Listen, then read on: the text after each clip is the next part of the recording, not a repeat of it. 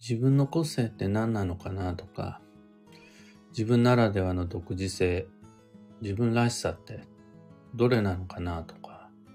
たまに思い出したように考えておけると、自分らしいライフサイクルを維持しやすくなります。おはようございます。有限会社西企画西俊久です。運をデザインする手帳、有機暦を群馬県富岡市にて制作しています。有機暦の発売は毎年9月9日。お得な先行予約限定セットは5月5日から販売開始となります。そして、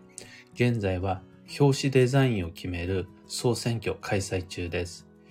有機暦2024の表紙、2種類の候補がある中でどちらにしますかというのを皆々様の投票にて決めます。候補デザインとその投票先はブログ、ツイッター、インスタグラムにてお知らせしているのでチェックしてみてください。もうすでに投票いただいた方ありがとうございます。そちら集計結果がの刻々出るんですが Google フォームでお、そっちみんな選ぶかっていう感じで思わぬ差がついていてなるほどなって思います。で、このラジオ、聞く暦では毎朝10分の暦レッスンをお届けしています。今日日曜日はだいぶ寝坊してしまいお待たせしました。今朝は自分らしさの定期検診、旧姓ごとに備わる短所というテーマでお話を。人の特色を推測し、この人ってどういう人なんだを考える切り口として西企画では旧星学を使います。旧星学は暦のロジックの一つで生まれた年月日時のその時の晩暦の配置を調べることで当人の固有の運がわかるというやつです。で年月日時すべてに旧星が備わっているんですが、僕はその全てを意識するんではなく、特に生まれた年、生まれた月、この二つを鑑定します。有機暦は、その生まれた年の本命性と生まれた月の月命性の両方を鑑定することができるように、旧世早見表をページの冒頭の方に付けてあります。で、これで、九九81通り同じ本命性一泊水星でも月命性9種類。同じ時刻土星でも月命性9種類で、九九81通りの星の組み合わせで当人の個性を把握しましょうというやつなんですが、基本的には当たってる外れてるを楽しむエンターテインメントとして自分の旧星使っていただければ良いと思っています。やっぱり自分ってどういう星なんだろうという占いを楽しむのを大切なことだと思うんで、僕もそこから入ったんで、暦の世界に。ただ、実際に自分自身のライフサイクル、ライフスタイルをちゃんとデザインしようと考えた場合に、旧世とはただ当たり外れを楽しむエンタメとはちょっと変わってきます。じゃあ、僕はどういうふうに使っているかというと、例えば一泊水星、白く木星、七石金星の三つの星の人たちは個性派です。他の人とは異なる自分ならではの価値観があります。って言うと、147の方は、本当にそうかな自分。ああ、そういうとこあるかもしれないな自分。って、自分自身と向き合うことになるんですよね。その瞬間が大事だと思っています。自分ってどうなんですか？ってただ考えさせられても取っかかりがないので、判断基準がないので、うまく自分に引っ掛けられない、フックできない、アプローチできないんですよ。ところが、時刻土星、豪土星、八白土星の方は大気晩成型です。60過ぎてから運が伸びます。って言われて、えー、60あと何年後とか考えることで、それが当たってるか外れてるかとは別に、それを基準にした、でも自分ってどうなんだろう？自分大器晩成ってどういうことなんだろう？みたいな話になって、これで自分と向き合うきっかけを得る。これが、旧星学というやつです。三匹木星、六白金星、九死火星の方、自分の星3、6、9のどれかの場合は感性の星ですよ。感情や感性、どちらも他の人と比べて強い星です。ただ、感性と感情って見分けにくくて、感情に自分のハートを委ねてしまうと判断間違えますよ。一方、感性をうまく引き出すことができれば、他の星にはない直感、優れた直感力で物事の本質を見抜きますよ。という話になると、ああ、そういうことなんだ。感情じゃ抑えなきゃな。感情を抑えなきゃなっていうのを外れる占いってないじゃないですか。感情は全ての人、ある程度やっぱり喜怒哀楽の振れ幅を抑えた方が判断力が増します。これ絶対当たる占いです。でもその時に3、6、9の人、感情に振り回されないように感性の星なんだからって言われると、それを、その言葉を通して自分自身と向き合うことになる。これが旧世学のいいところです。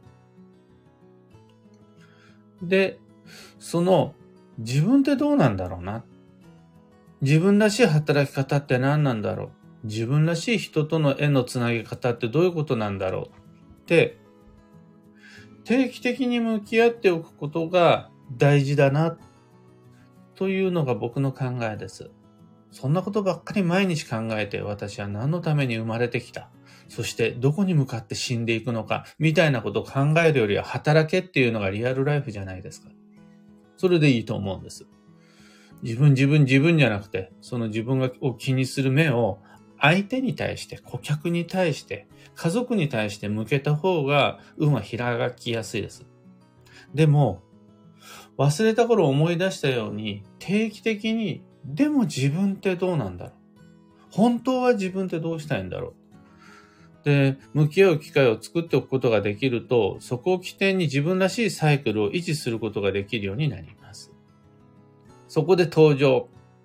一泊水星から九死火星までのそれぞれの9星の特色というやつです。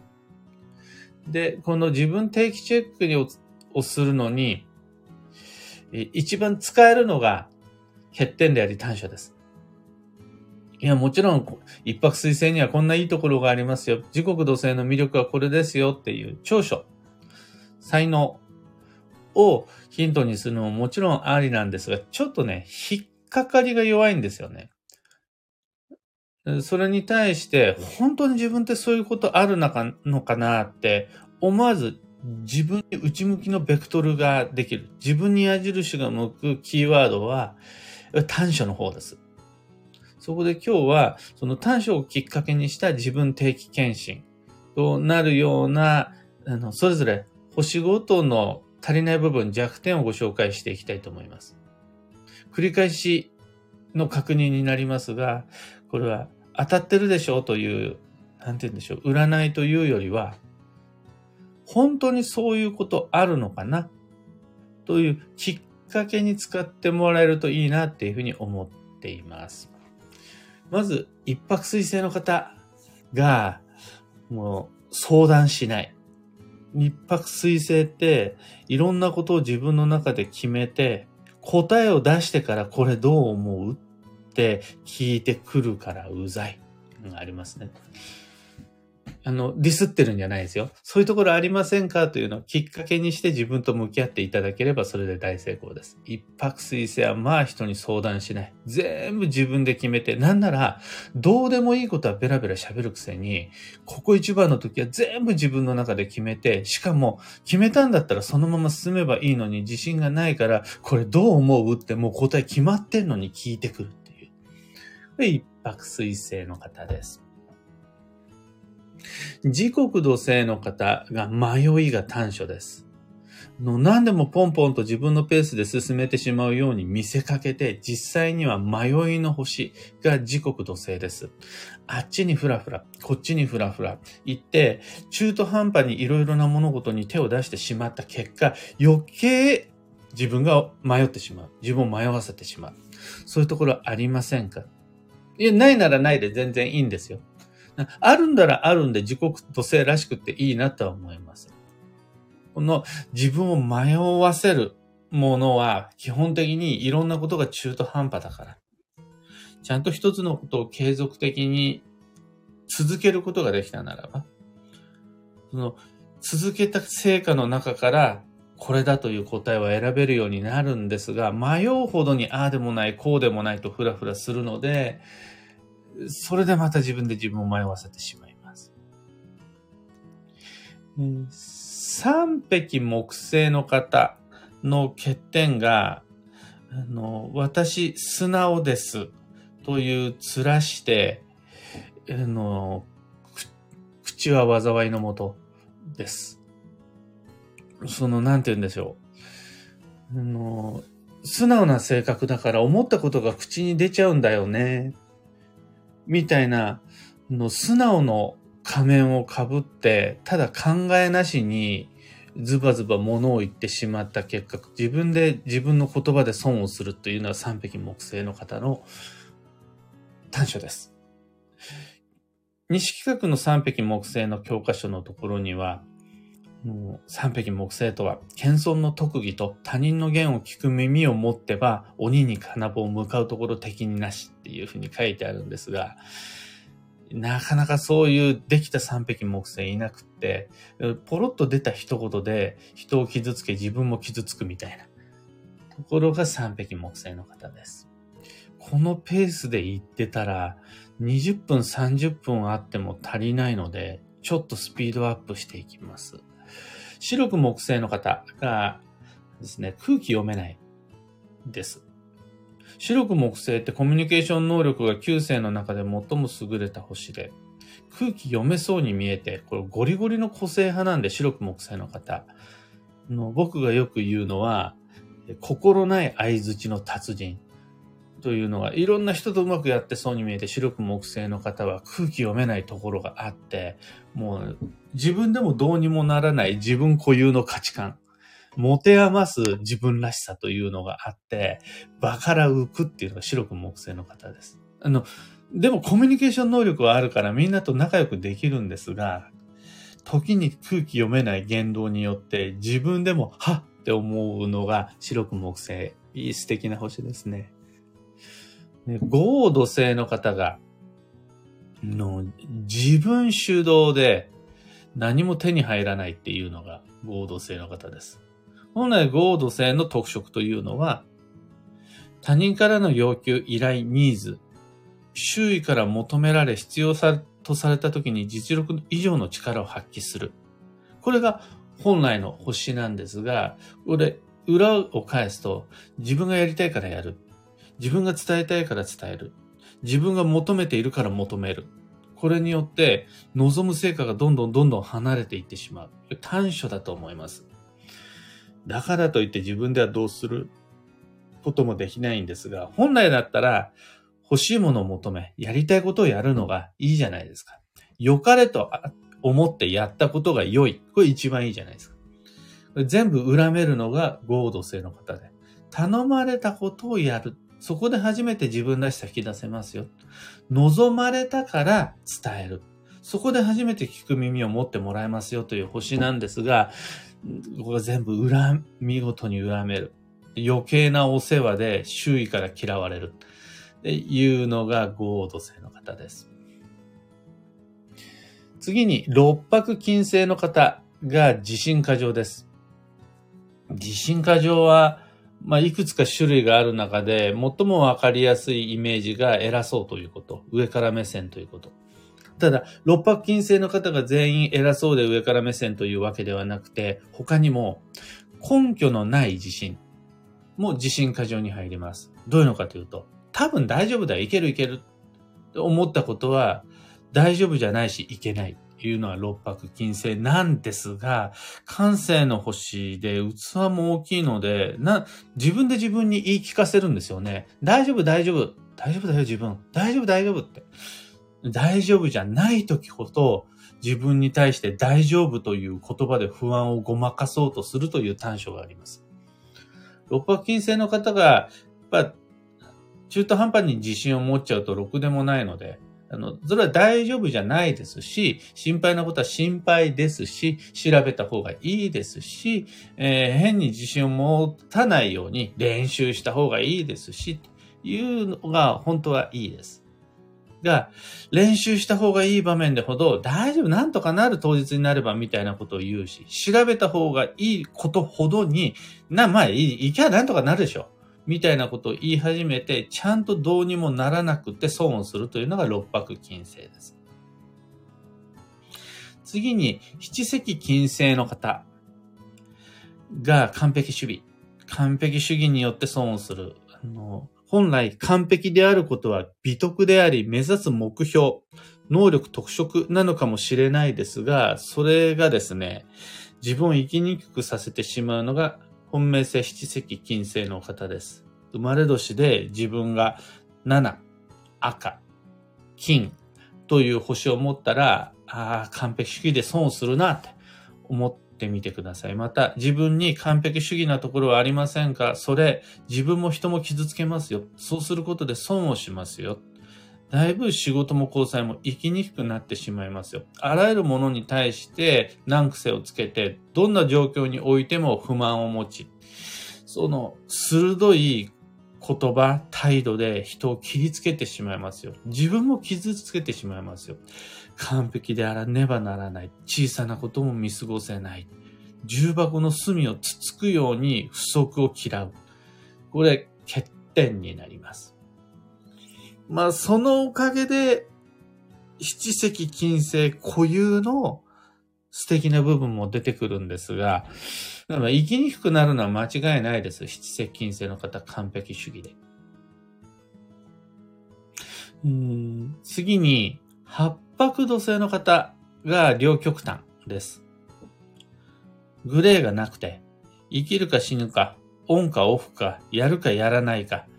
のどっちかで間が非常に少ないというのが八白土星の方の短所です。わかりやすくって良い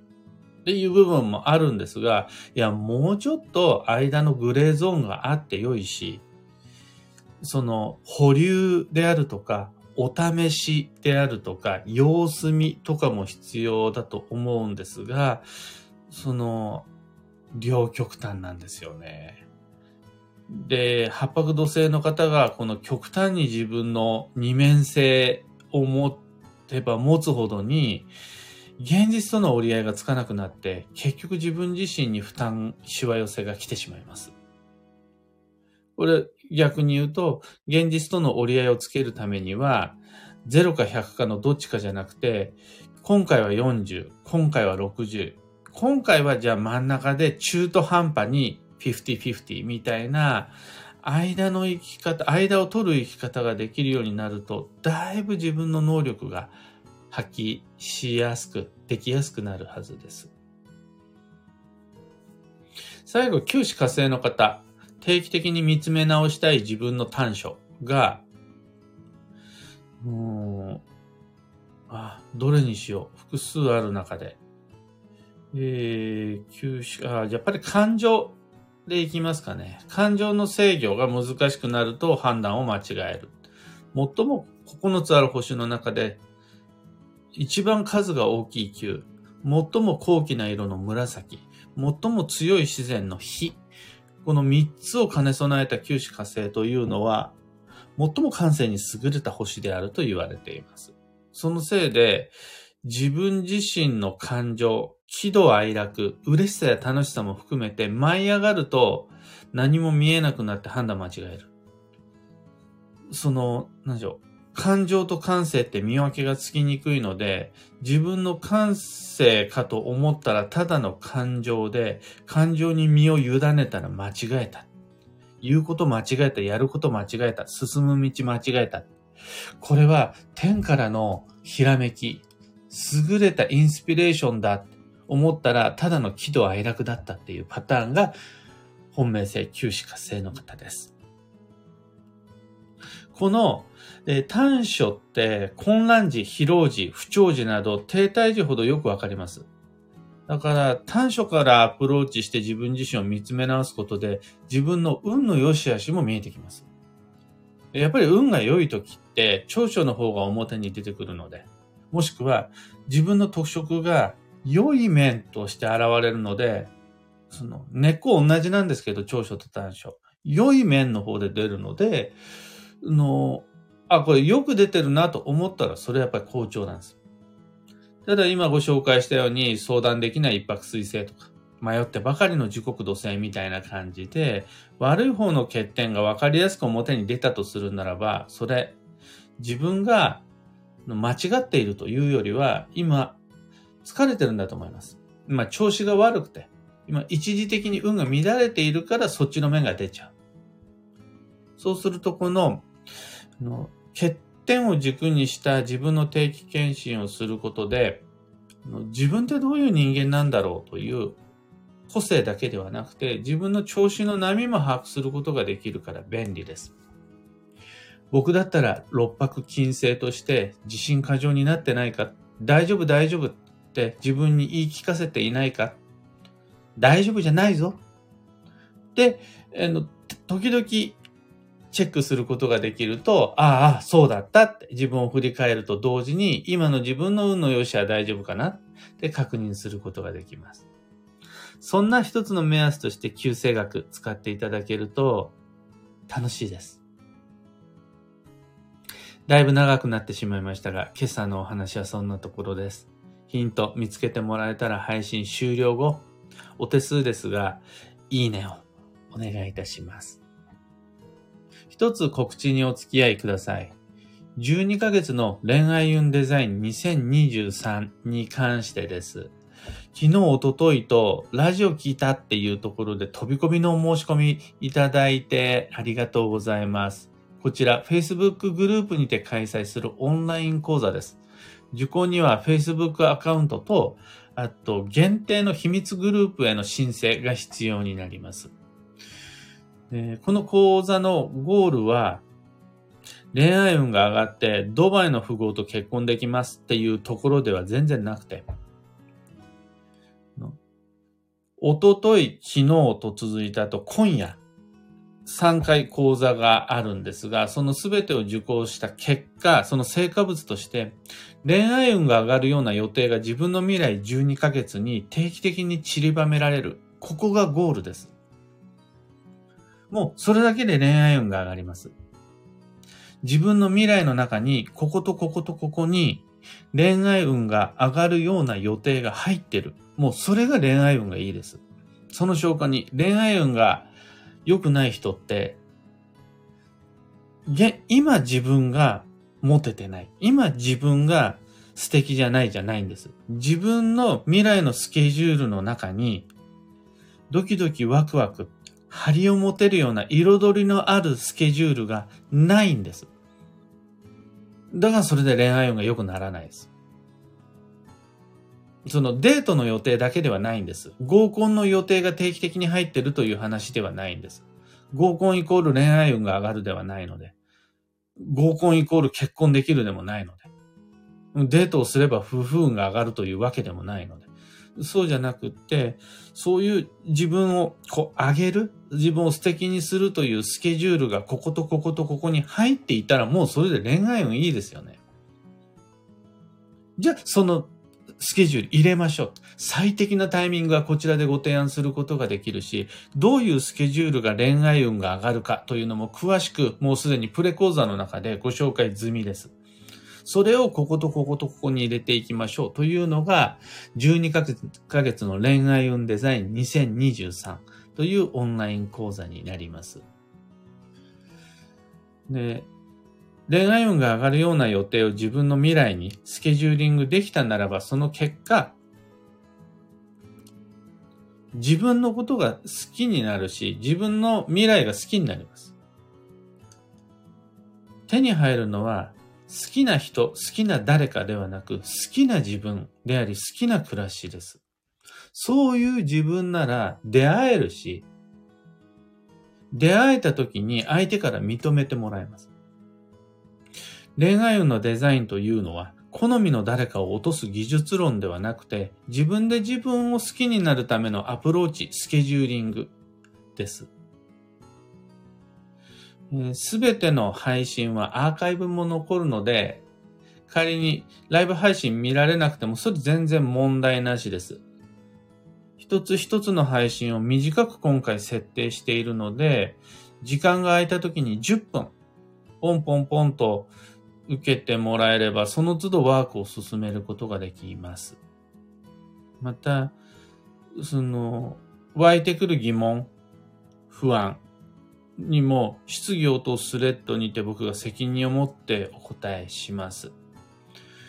というわけで、恋愛運デザイン2023講座お申し込みお待ちしています。12ヶ月の恋愛運デザイン以外にも、暦部、春の体験入部とか、東京での月一鑑定会とか、あとはオンラインサロンとか、いろんなお知らせのイベント、詳細リンク放送内容欄に貼り付けておきます。さて今日という一日は2023年3月26日日曜日。繁忙の3月も今日を入れて残り10日となりました。だから3分の1はもう終了。残り 3, 3分の1をどれだけ充実させるのか、もう一度スケジューリングをしていきましょう。で、その上であと一人会いに行けたら運が動きます。あと一つ食べに行くことができたら運が上がります。そうすると、交際費、交通費、食費、余計にかかってお財布が寂しくなるかもしれないです。それでもやっぱり今が運を動かすとき、行きましょう。必要な情報体験はこっちから取りに行きましょう。それが残り10日間の過ごし方になります。幸運のレシピは今日は食パン。これ、パンというのももちろんいいんですが、食パンというのはですね、あの、6枚切りとか8枚切りとか、スライスしてある食べ物っていうのが基地です。だからスライス重視でいくと、スライスチーズとか、あと生ハムとか、そういうのもいいです。今日のキーワードは短縮、長さを切り詰める。その心は、大切なことは簡潔に、無駄話は早めに切り上げて、時間も言葉も長引くほどに望む成果が手に入らなくなるので、効率的に簡潔に行きましょう。で、そうすると、いろいろなことが短くなるというよりは、その、その分、言葉をちゃんと簡潔にした分、作業を簡潔にした分、その後、ゆとりの時間を長く楽しむことができるようになります。このゆとりの方は切り詰めなくて大丈夫です。例えば仕事を早く切り上げて、その後みんなでゆっくりお茶をするとか。あとは、早めに現地に着いて、あとはのんびりとカフェで過ごすとか。ゆとりの時間を確保するためには、無駄な手間、無駄なことを切り詰めていきましょう。これが短縮、長さを切り詰めるという今日の過ごし方になります。以上、迷った時の目安としてご参考までに。ところで、毎朝スタンド FM から配信しているこのラジオは、Spotify、Amazon Music、YouTube、Google Podcast、Apple Podcast、Audible などでもご聴取いただけます。普段使いの一番勝手がわかるアプリの中でフォロー、チャンネル登録していただけると嬉しいです。よろしくお願いいたします。それでは今日もできることをできるだけ、西企画西俊久でした。いってらっしゃい。ちななおさん、おはようございます。はなさん、おはようございます。石川さゆりさん、おはようございます。ゆうさん、おはようございます。たかさん、おはようございます。ひでみんさん、おはようございます。くれなさん、おはようございます。そちら、雨続きで、みんなの住む街、今日雨ですね。春の雨、良いです、良いです。周りの花粉症の方々、だいぶ過ごしやすそうにしているし、僕にとってみればやっぱり乾燥がすごくて、この雨のおかげで、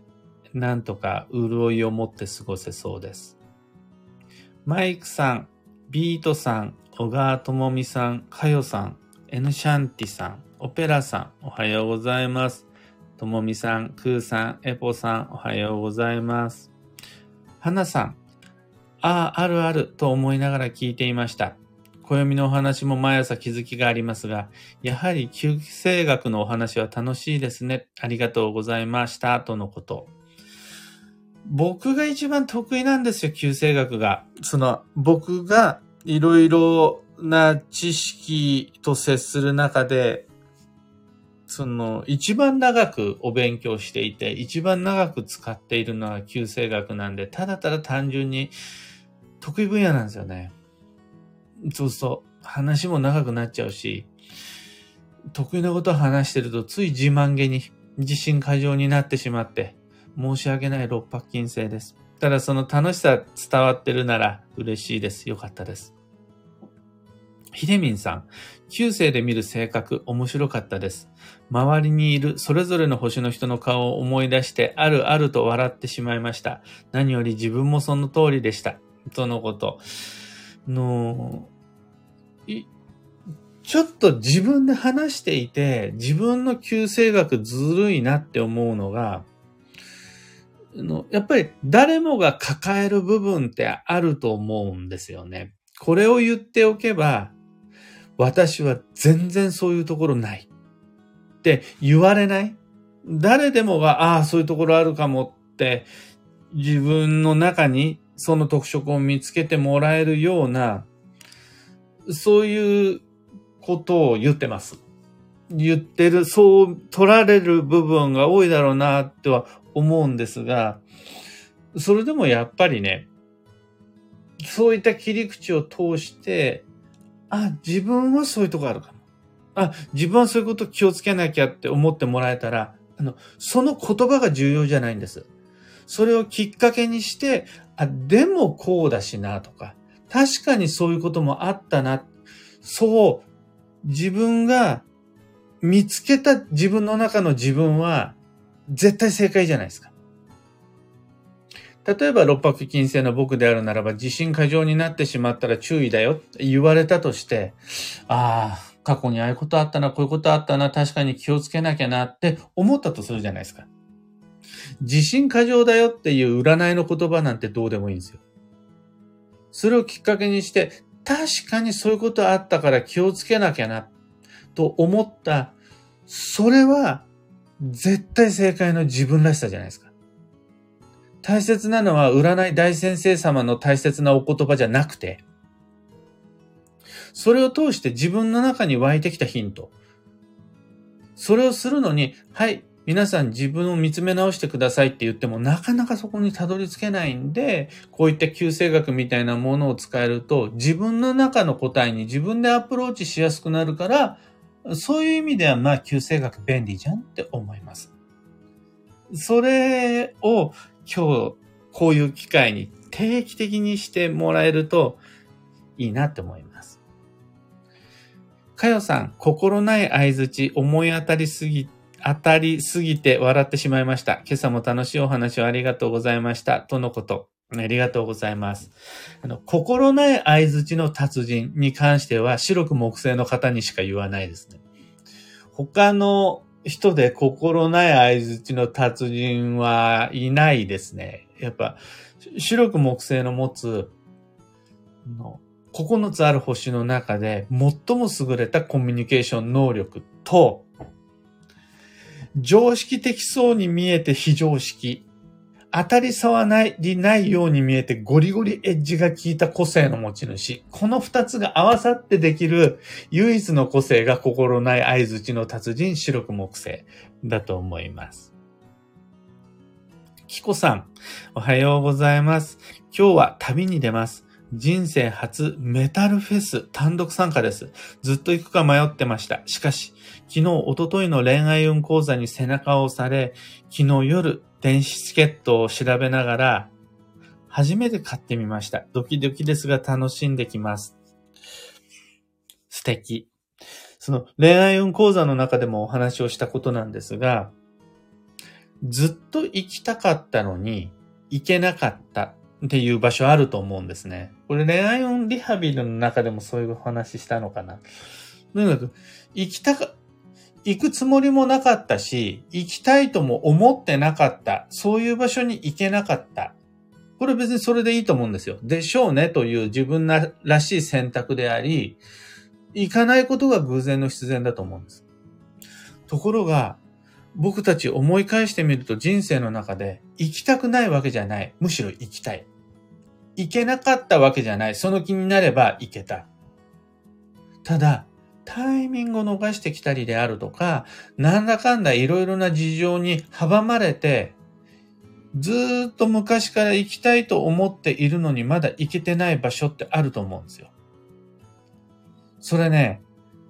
その気になれば行けるとか言ってますけど、実際にはその壁を乗り越えるのって大変だと思うんですよ。行こう行こうと思ってたけど、もう10年行けてない場所って、それ10年分の高い壁があるってこと。その時。もしそれ、飛び越えることができたなら、